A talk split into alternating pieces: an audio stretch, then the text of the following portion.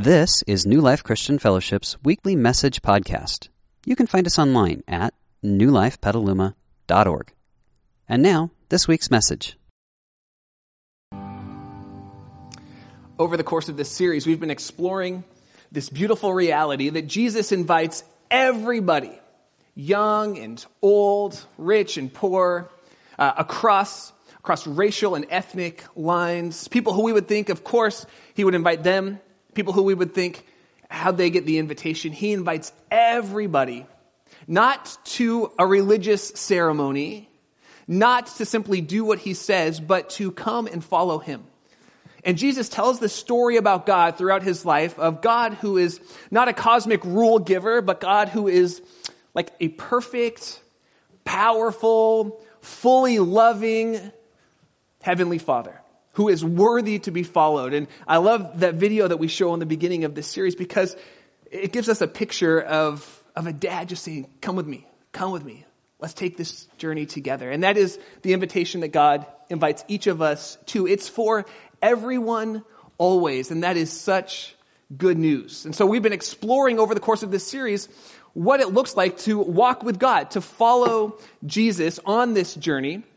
And we've been talking about this remarkable thing that happens in the following process. That in the following process, God's Spirit does this work in our lives. And it's hard to know exactly how it happens. It's, it's a process that happens as we follow where God begins to change our thoughts and our desires and our hopes and our dreams. And ultimately our actions begin to be shaped around the things that God desires, not from us, but that God desires for us. And it's the invitation that Jesus says. He, he doesn't say, change your thoughts, your desires, your words, your actions, and then you can follow me. He says, follow me, and then you will begin to change. As we jump into today's message on the fine print, I want to ask a question because I want to see how many people are like me and how many people are like my wife. And there's no right or wrong answer. There's just my answer and the wrong answer. So uh, you don't need to worry. Now, how many, I won't tell you which one is which yet, although if you know me at all, you can probably guess.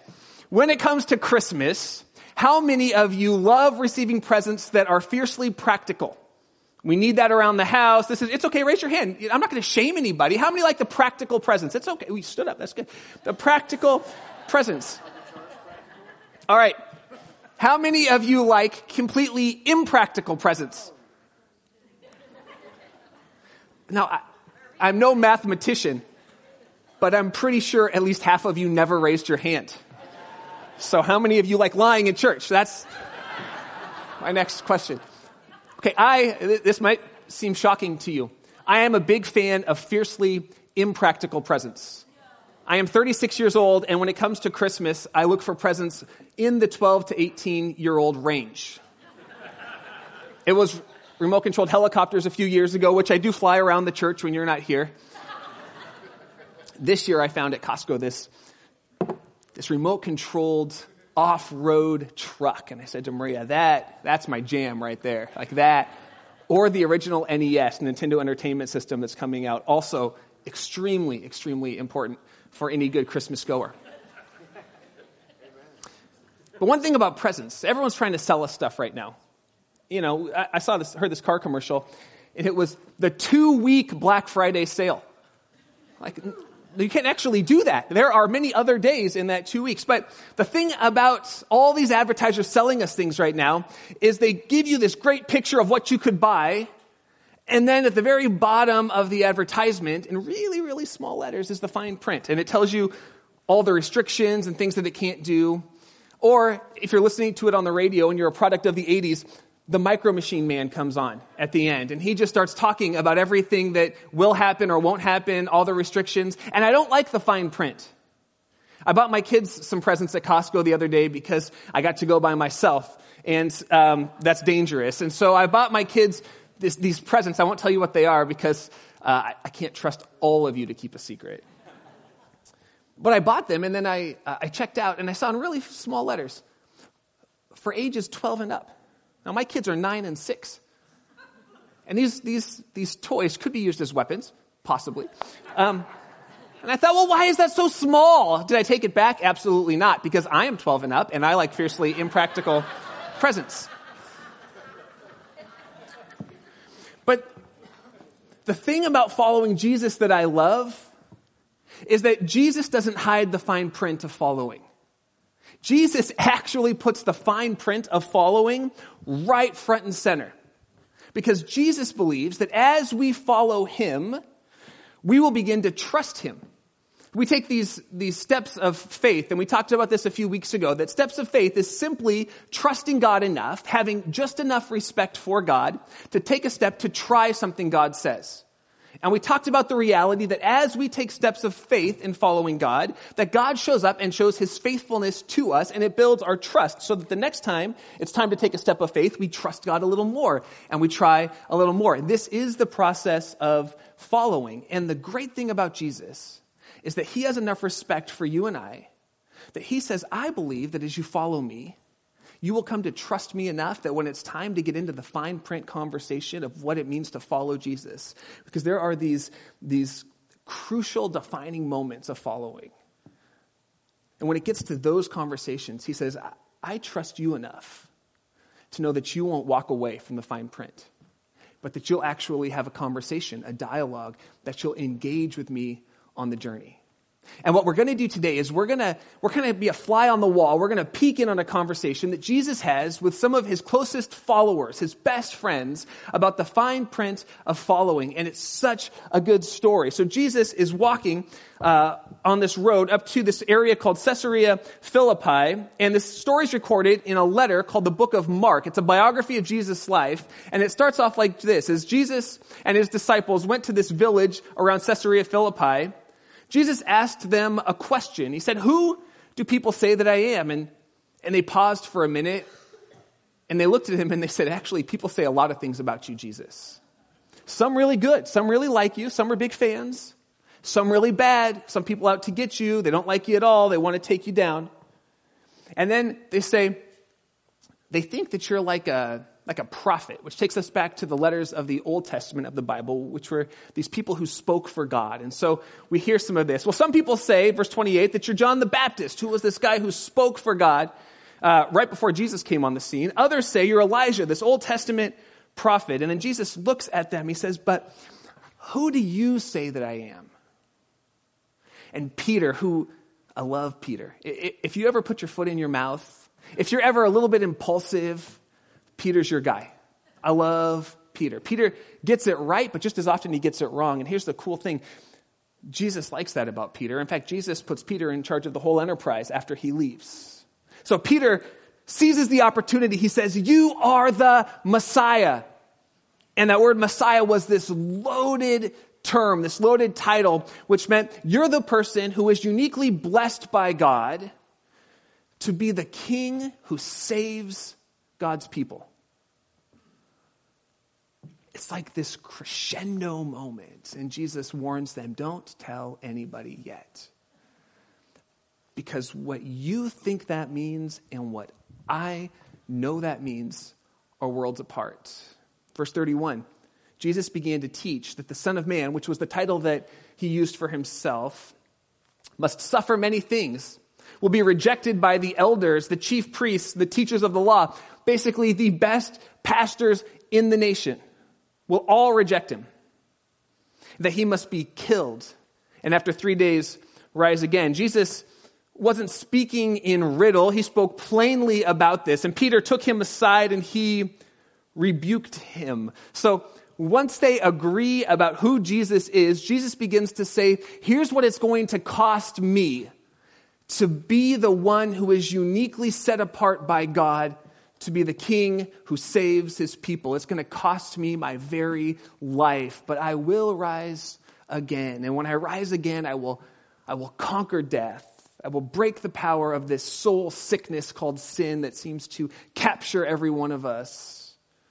And some of you are sitting here, you're thinking, rise again. Come on, it's not Easter, this is Christmas. We don't need to dive into that crazy stuff. I know. But here's what I would tell you if you explore the story, you'll find that over 500 people saw Jesus alive, and they all told the same story. And it's, it's that God did something unique in Jesus, and he rose again. And Peter stands up and he rebukes. Basically, he stands against Jesus. He says, Jesus, we've got a good thing going here. Let's not go negative. We're feeding thousands of people. We're healing sick people. You've got, you've got thousands coming to see you. You're the biggest show in town. This is amazing, Jesus. Don't go negative on us. Come on. And he rebukes him. And right then, Jesus looks around and there's a whole gathering of people, his, his closest followers here, and then some others around, listening to Peter rebuke. And he looks up and he sees them. And verse 33 says that when he saw the other disciples, he rebuked Peter back. He stood against Peter and he said, Get behind me, Satan. That's strong. We're going to talk about that. You do not have in mind the concerns of God, you merely have human concerns. Get behind me, Satan. That is a big statement that only Jesus can make. I'm just going to give you a free bit of advice. If your husband ticks you off, do not say, Get behind me, Satan. You do not have in mind the things of God, but only human concerns. It will not work. Here's why it worked for Jesus Jesus only ever had Peter's best interest in mind, 100% of the time. Only ever Jesus, Peter's best interest in mind. You and I never only ever have someone else's best interest in mind 100% of the time. So Jesus could make this harsh statement knowing that it was actually the best thing for Peter. So he rebukes him and he says, You don't have in mind the things of God, but human concerns. The translation Peter, you're acting like a consumer. You're not concerned about what's going to happen to me. You're concerned about what's going to happen to you in response to what happens to me. And this is where it gets a little bit real because we all start our journey of following God as consumers, and there's nothing wrong with it. Every one of us at some point asked this question, either consciously or subconsciously What's in it for me if I follow Jesus? What's in it for my family? How does this benefit my work? How does this benefit my relationships? How does this benefit my relationship with God? There's nothing wrong with that question. There's nothing wrong with that starting place. Jesus offers us an answer. He says, if you come and follow me, if you place your trust in me, if I become your leader and the savior of your life, what's in it for you is you will walk in relationship with God. You will be forgiven of your sin, that soul sickness that is hurting you, that's robbing you of life, that's hurting those around you, that separates you from God. You will ultimately have the things, the desires inside of you changed and transformed to be like me. There's nothing wrong with starting out as a consumer. But we all come to points in our journey where Jesus challenges our consumer mindset where the things that we desire and the things that God desires butt up against each other. And Peter's having one of these moments. And this is, this is a really good thing. See, as we follow Jesus, and we come to this moment where he challenges us with our consumer mindset, he takes what we think is good and he transforms it with something that is ultimately even better. And this is where we get to the fine print of following Jesus. And what's going to happen is I'm going to try to break this down because Jesus gets really big and ethereal. And then I'm going to try to land the plane because he gets really specific towards the end. So stick with me. If you like big ethereal pictures, get ready. We'll get really practical as we walk forward. Verse 34 Jesus called the crowd to himself along with his disciples. And again, insert the word followers. These people were following Jesus, walking with him. And he said to them, Whoever wants to be my disciple must deny themselves, take up their cross, and follow me. And denying ourselves simply means that we're saying no to something we want so that we can say yes to something that we ultimately want. And you and I do this all the time in our world. Someone offers us dessert, we want dessert but we don't ultimately want what dessert will offer us the next day. So we deny ourselves. We say no to something we want so we can say yes to something that we ultimately want. And this is what Jesus is saying here. Every one of you at some point, and he's talking to all of us, will have a place where we're invited to say no to something we want so that we can say yes to something that we ultimately want. And then he uses this language, must take up their cross, which for us it's an interesting thought. We've got a cross up here on the stage. It's nice. It kind of blends with the woodwork. It's, it's a good aesthetic. But none of us have ever experienced what a cross would have been like in the ancient world. A cross was where people were murdered, where they were crucified. We've never seen someone crucified. We've never heard the screams. We've never smelled the smells of the cross. So we think, oh, that's interesting. A little bit of hyperbole, never killed anybody.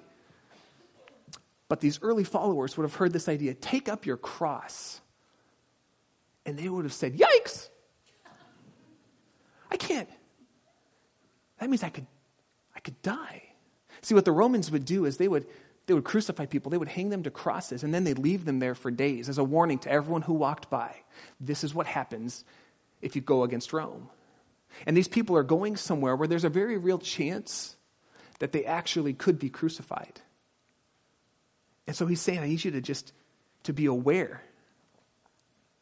And then Jesus puts the invitation to follow in a larger context. He says, For whoever wants to save their life, that's you and me, we would like to save our lives, must lose their life.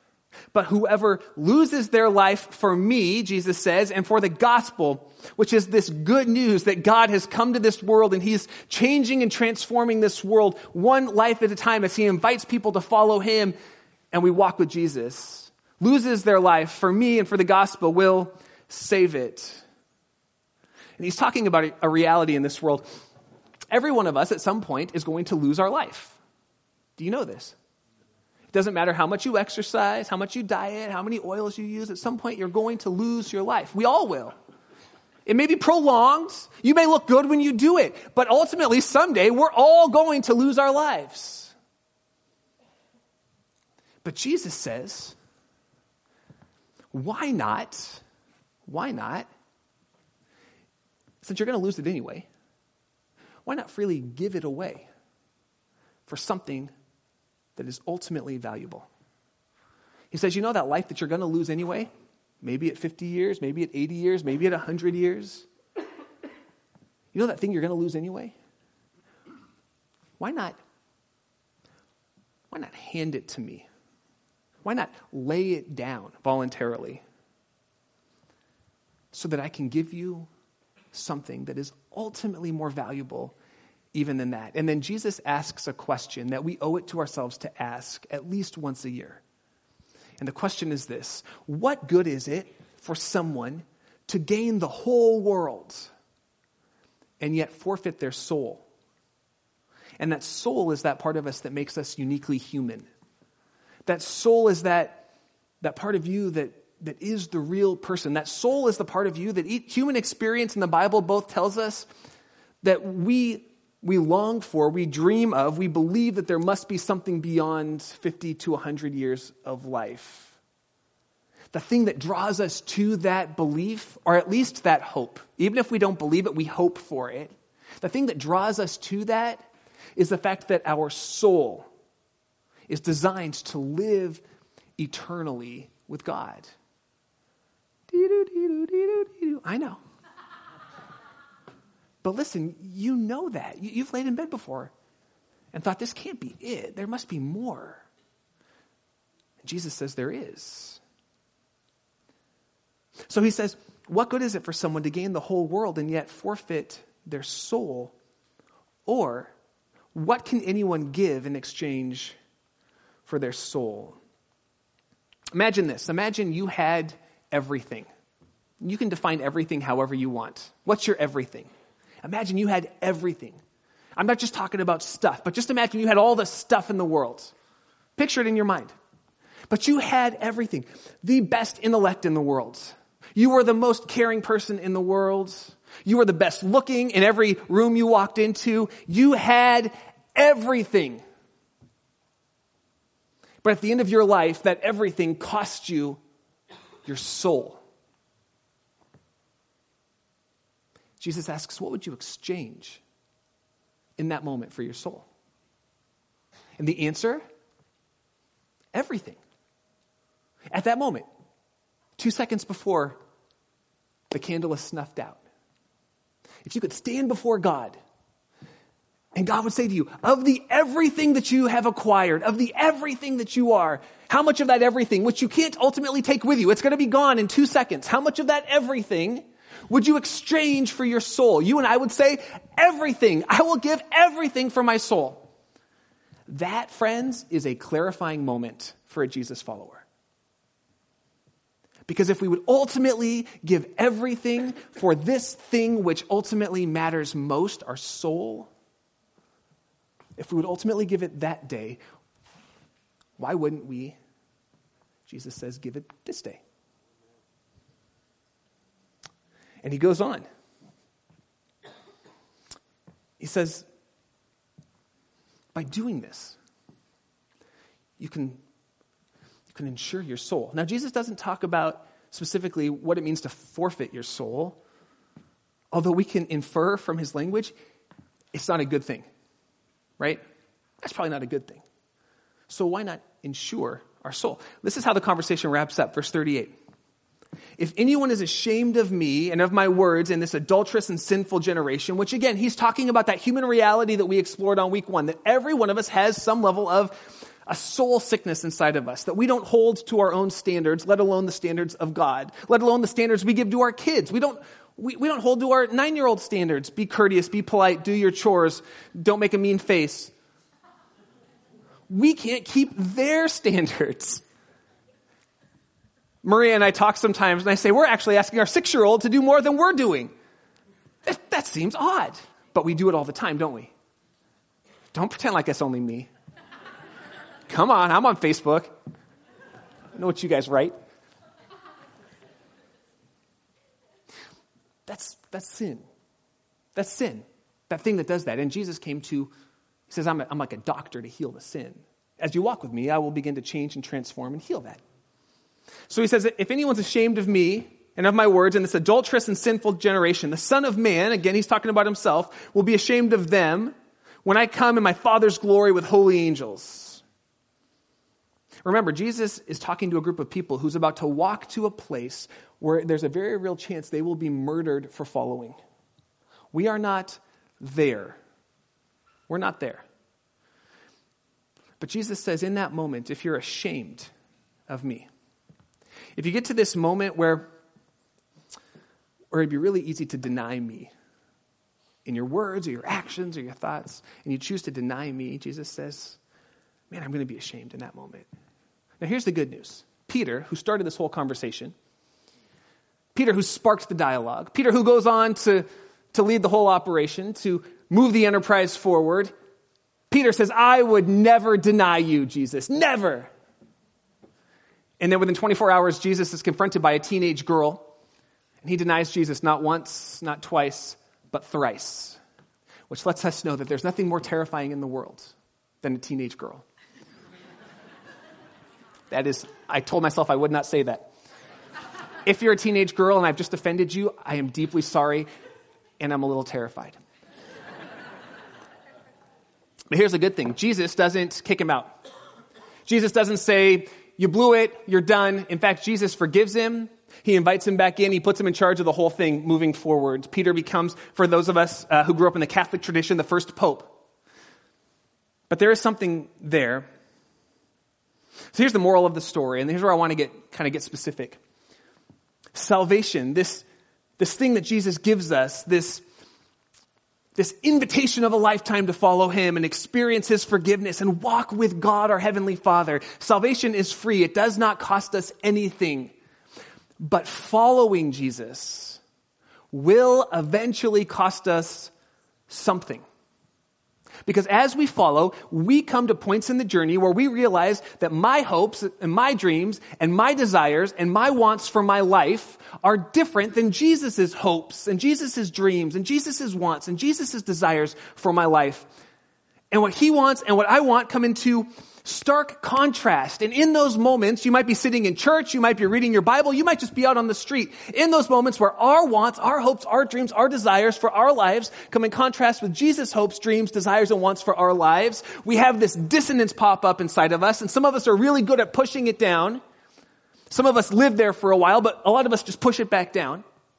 But before we can push it back down, we come to this moment that's, that's like this crucial defining moment that will mark us one way or the other. We will either choose to engage with God in that discomfort. Because I'll tell you from my own experience, when what Jesus wants, not from me, but for me, and what I want for me come into contrast, it feels a little bit like a part of me is dying. Which is exactly what Jesus says. If you want to follow me, there will be moments where, where you're going to say, I really want blank, but God really wants blank. And here's the great thing you don't have to worry about missing that moment. You will know that moment when it comes. And Jesus grabs different ones of us at different moments. But you'll know exactly what that moment is because Jesus actually says the Spirit of God, the Holy Spirit, lives inside of those of us who follow him. And the Holy Spirit reveals to us the truth of God in those moments. But I'll warn you, in those moments, it feels a little bit like death because we hold tightly to the things that we want and our dreams and our hopes. But as we engage with God, and we've been talking about this a lot for the last year, engaging with God means that in that moment when that dissonance comes up, we don't push it down and pretend like it's not there. We actually allow it to come. We tell God our honest thoughts and feelings and emotions around it. We begin to ask questions God, why would this thing that you want be so different than this thing that I want? We gather community around us, a life group, a group of Christian friends, and we say, help me understand because God's saying this, but I actually want this thing over here. We pray, we talk to God, and God transforms and changes our thoughts. But in the process of it, this thing that we want, God begins to slowly kind of peel our fingers back from it. And it hurts a little, and it kind of feels like death. And then He says, whoop, let me take that thing that you really want, and let me replace it with this thing that you ultimately want. And these are good moments for us. These are defining moments for us. For a follower of Jesus, these are the moments when we decide whose we really are, who our life really belongs to. Oh, my life's in that area, that, that's still mine. Or, hey, look at that. As I've been following Jesus, I've actually given him an invitation into that area and allowed Him to do what He wants. I put this in your notes. Dying to ourselves for the sake of following Jesus means saying to God, I want what you want more than I want what I want. And again, it's not bad to have wants. We should all have wants. We have wants. But when our wants and God's wants don't agree, that's when we come to this moment. Here's how you'll know when it disagrees. You'll be sitting in church or you'll be reading your Bible, or you'll be talking to a friend, and they'll say something, and something inside of you will say, No. You know, or, or I'll, I'll say something from stage. And last week, I was the best pastor in the world. You loved me, such a great communicator. He's fantastic, so full of life. These are the things you say about me, right? I just want to make sure.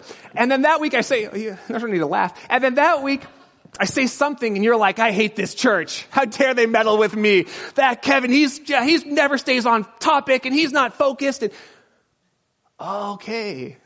Ah, there's this tension. There's this tension. And we're tempted to walk away in those moments. Money is a big one for, for most of us. Uh, and I know that. And I have to count the cost. Every time I, I teach about money in our church, we lose 5 to 10% of our community. Whether we lose them, they walk out the door, or we lose them, they just get angry at me for a couple months. We talk about radical generosity and, and saving and getting out of debt. And we come to these moments. Now, here's the thing I'm your friend, I'm your pastor, and I'm not any different than you. I know that you and I don't always want what God wants more than we want what we want. Otherwise, it would not feel like dying to ourselves. If we wanted what God wanted more than we wanted what we wanted in every area, it would feel like true life. So I want to give you a prayer to help start the conversation with God because I know that we don't ultimately always want what God wants, and that's okay. So here's a prayer to start the conversation. And I would just invite you Go home and sit with this prayer. Or maybe when, when the conversation comes up, when that moment comes, remember this prayer. It goes like this God, I want to want what you want more than I want to want what I want. God, I don't ultimately want what you want more than I want what I want, otherwise it would not feel like dying. But I followed you long enough to know that ultimately I want to want what you want more than I want to want what I want. God, I don't want to break up with her. Even though it's clear that I should. But I want to want what you want more than I want to want. See, this starts a conversation with God. If we just do it without ever having the conversation, we're just complying and we will become resentful. We will become resentful. God, I don't want to stay with my wife or my husband, even though it's clear that I should and it's right. But God, I want to want what you want more than I want to want what I want. Help me want what you want more than I want what I want. God, I want to do that business deal even though I know it's shady. There are at least 50 shades in that business deal. This is one of those weeks where I, I'm your favorite pastor. But I want to do that deal, God. I want to do that deal. I want to do that deal. But I want to want what you want more than I want to want what I want. God, help me to want what you want.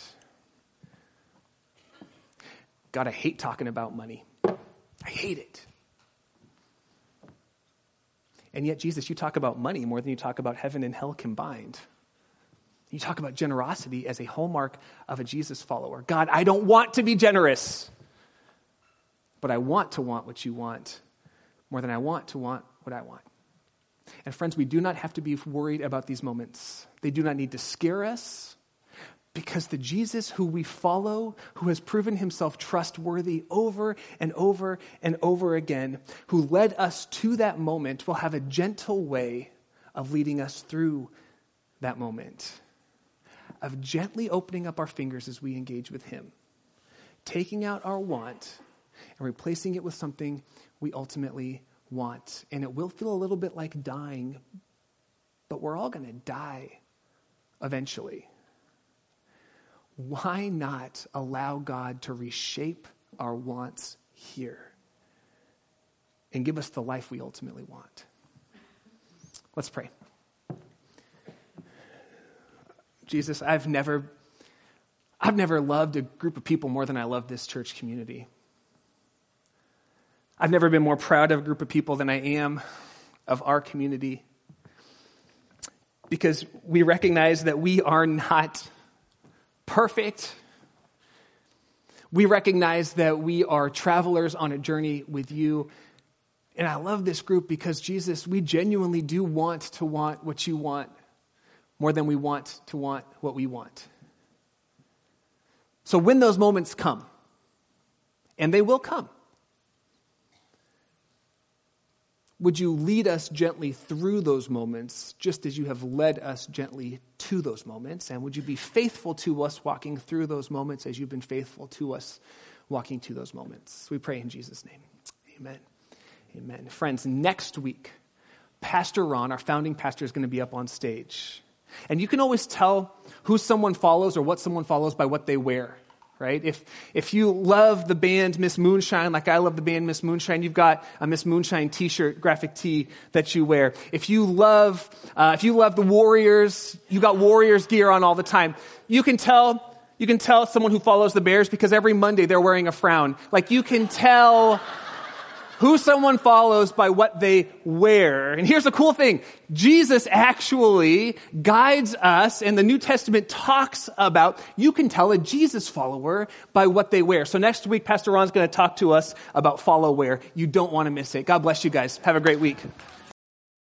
We hope you enjoyed this week's message. You can find more information about New Life, including contact information, at newlifepetaluma.org. Thanks for listening.